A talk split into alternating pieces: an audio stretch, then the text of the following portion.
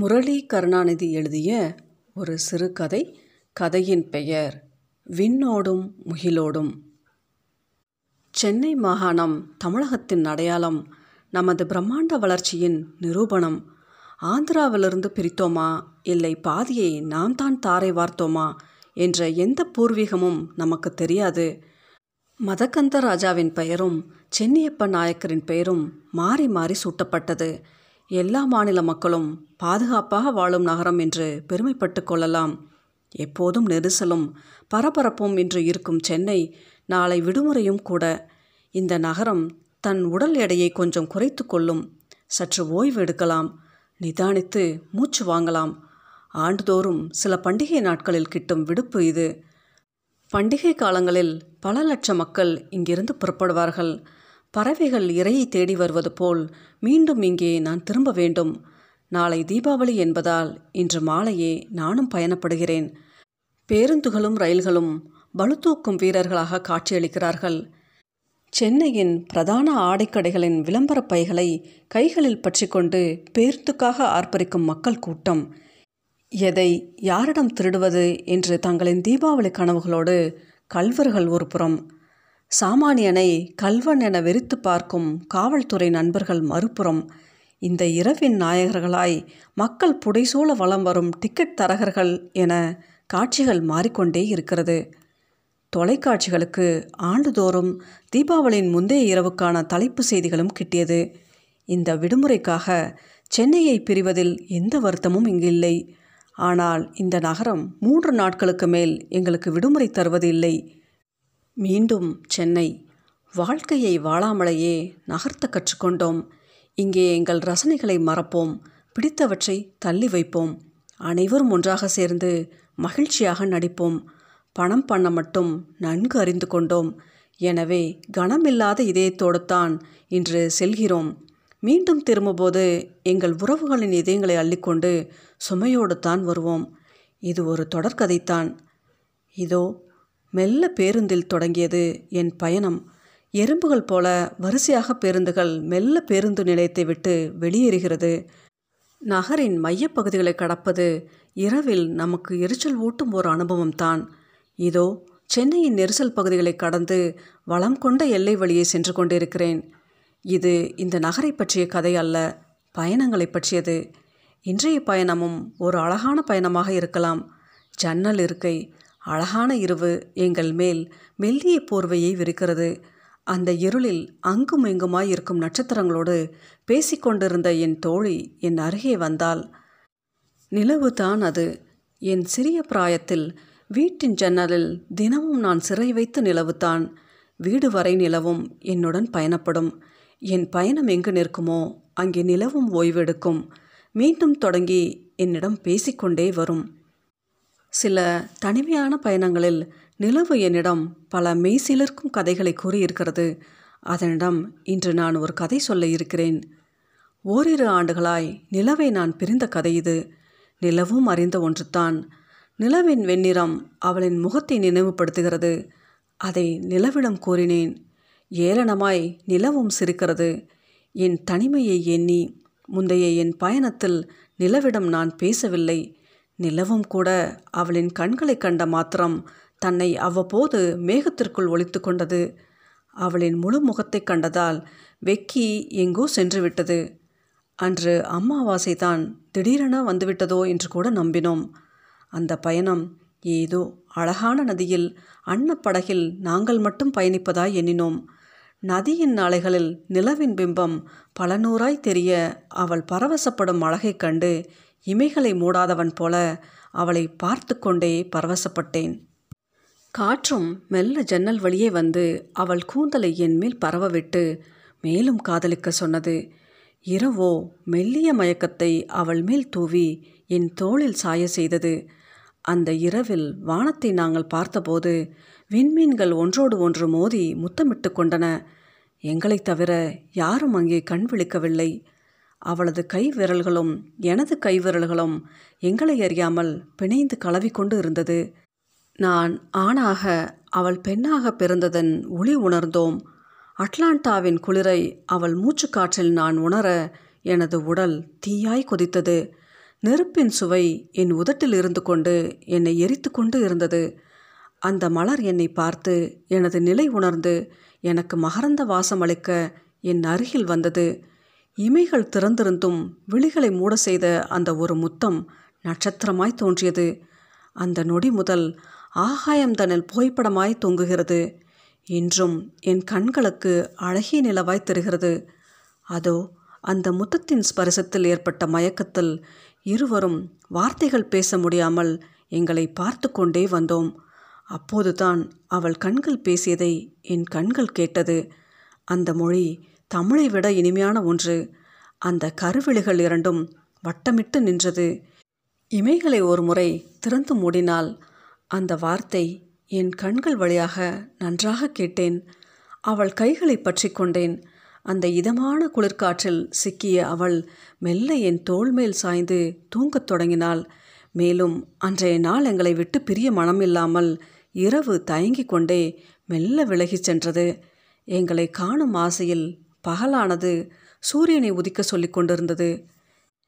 ஏனோ கதையை நிறுத்திவிட்டு அந்த இரவை பற்றி பேச வேண்டாம் என்று நிலவிடம் கோரிக்கை வைத்தேன். நிலவும் அமைதியாக பின்தொடர்ந்தது.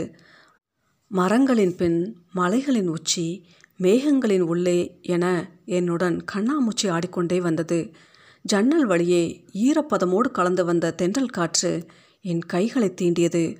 அவளின் விரல்தான் உரசியதோ என்று விழித்து கொண்டேன். அந்த நடுநிசியில் நிலவு மெல்ல சிரித்து கொண்டே என் அருகில் வந்து அவளின் நினைவுகளை மேலும் தொடர சொன்னது. என்னாலும் மறக்க முடியாத மற்றொரு இரவின் கதையை நிலவிடம் கூறினேன்.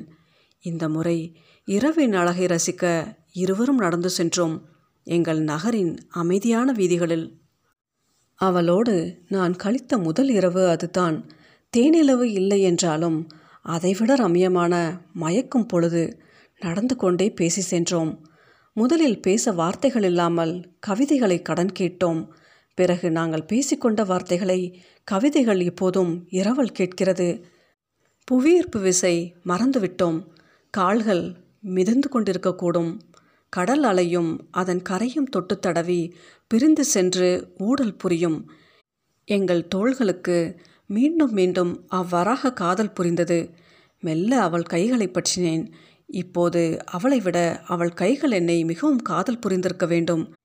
ஏனெனில் அவள் கைகள் என்னை பிடித்த மாத்திரத்தில் ஆயிரம் காதல் கூறியது. சில நிமிடங்களில் யாரோ எதிரே வருகிறார்கள் என்று நினைத்து பட்டாம்பூச்சி சிறகை போல படபடத்து கொண்டு பிரிந்து கொள்வோம், சேர்ந்து கொள்வோம். மெல்ல என் தோள் மேல் அவள் சாய்ந்து கொண்டு என் கரங்களை இறுக பிடித்து கொள்வாள். உலகின் மொத்த பலமும் என் தோள்களில் இருந்தது அந்த நொடி. அந்த நம்பிக்கை அவள் கண்களில் தெரிந்தது. அந்த இரவை அங்கே நிறுத்திவிட முயன்றும் முடியவில்லை. மெல்ல பிரிந்து சென்றோம். மனமில்லாமல் ராட்டினமேறிய குழந்தை போல அவள் இல்லத்தை சுற்றி கொண்டு இருந்தேன். அவள் இல்லத்தின் மாடியில் மாடத்திலிருந்து என்னை பார்க்க வருவாள். அப்போது எங்கள் இடைவெளியை ஆயிரம் முத்தங்கள் கொண்டு நிரப்பினோம். அதை கண்ட நிலவு நாணம் கொண்டு மேகத்திற்குள் ஒளிந்ததை அதனிடம் நினைவுபடுத்தினேன். நிலவிடம் இந்த இரு கதைகளோடு முடித்து கொள்ளும் முன் அவளை வசைப்பாடினேன். எனக்கு வலியும் இன்பமுமாய் நினைவுகளை கொடுத்துவிட்டு எங்கோ சென்று அவளை திட்டி தீர்த்தேன். என்னை மறந்துவிட்டு வாழும் அவளை என்ன செய்வது என்று நிலவிடம் வினவினேன். மேலும் நினைவுகள் தொடர விரும்பவில்லை. நான் தூங்க செல்ல சில மணித்துளிகளே இருந்தது. இன்றைய பொழுதின் கடைசியாக நிலவு எனக்கு ஒரு கதை கூறத் தொடங்கியது. நான் அறிந்திடாத கதை அது. உலகின் மற்றொரு எல்லைப்பகுதி அது. அங்கும் நிலவை மக்கள் கொண்டாடி மகிழ்வர்.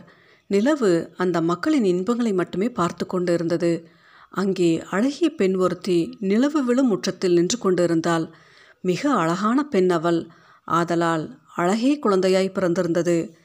அவள் கைகளில் இருந்த அந்த மழலை நிலவை தன் புன்னகையால் அழைத்தது. அவள் நிலவை காட்டி குழந்தையை தூங்கச் சொன்னாள். சற்று நிலாவிடம் விளையாடிய குழந்தை மெல்ல தூங்கியது. அந்த குழந்தைக்கு முத்தம் கொடுத்து தூளில் படுக்க செய்துவிட்டு வீட்டின் முற்றத்திற்கு மீண்டும் வந்தாள். வானில் ஒரு நட்சத்திரத்தை தேடிக்கொண்டு இருந்தாள்.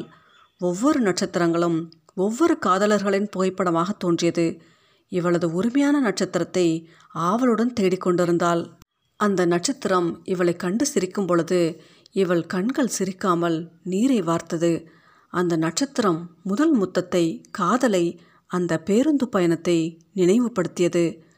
அந்த தேவதை தன் கண்ணீர் வரும் நேரத்தில் குழந்தையின் அழுகுரல் கேட்டு தவித்து ஓடினாள். அழும் குழந்தையை அள்ளி கொஞ்சி தேற்றினாள். கதைகளும் தாலாட்டுகளும் சொல்லி தூங்க செய்தாள். தன் இளவரசன் தூங்கும் அழகை சற்று நேரம் ரசித்துவிட்டு மீண்டும் மாடம் நோக்கி வந்தாள். ஏதோ யோசித்தவளாய் நட்சத்திரத்தை தேடத் தொடங்கினாள்.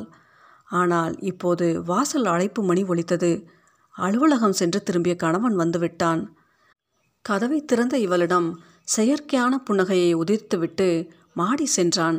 உடைகளை மாற்றிவிட்டு தூங்கிக் கொண்டிருந்த குழந்தைக்கு கடமையுடன் முத்தத்தை கொடுத்தான்.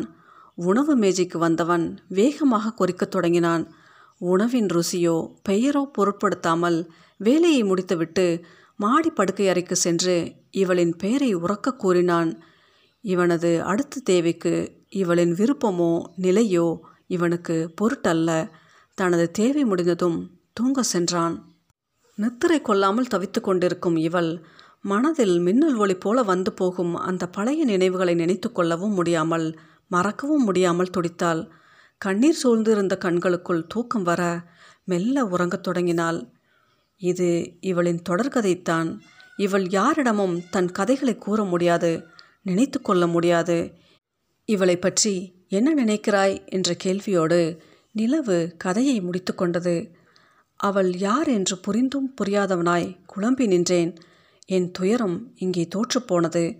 அவளுக்கு நான் அளித்த சாபங்கள் என்னை திட்டி தீர்த்தன. இவள் என்னை விட்டு சென்றது இவள் குற்றம் என்றால் என் குற்றமும் இங்கே உள்ளது. எங்களின் உரிமையான நட்சத்திரத்தை எங்கேயாவது கடலின் அடியில் விழுந்து மடியச் சொன்னேன். நினைவுகளை வேறு உலகம் தேடி செல்ல கட்டளையிட்டேன். அவள் மேல் நான் வைத்த காதலை அவனிடம் குடிபெயர சொன்னேன். அவள் கணவனின் வேறேதும் சோகமோ துக்கமோ இருந்தால் என்னிடம் தஞ்சமடைய கேட்டுக்கொண்டேன். அவள் என்னை மறக்க வேண்டும். அவளிடம் இருந்த என்னை வேறுடன் பிடுங்கி எடுத்துக்கொண்டேன்.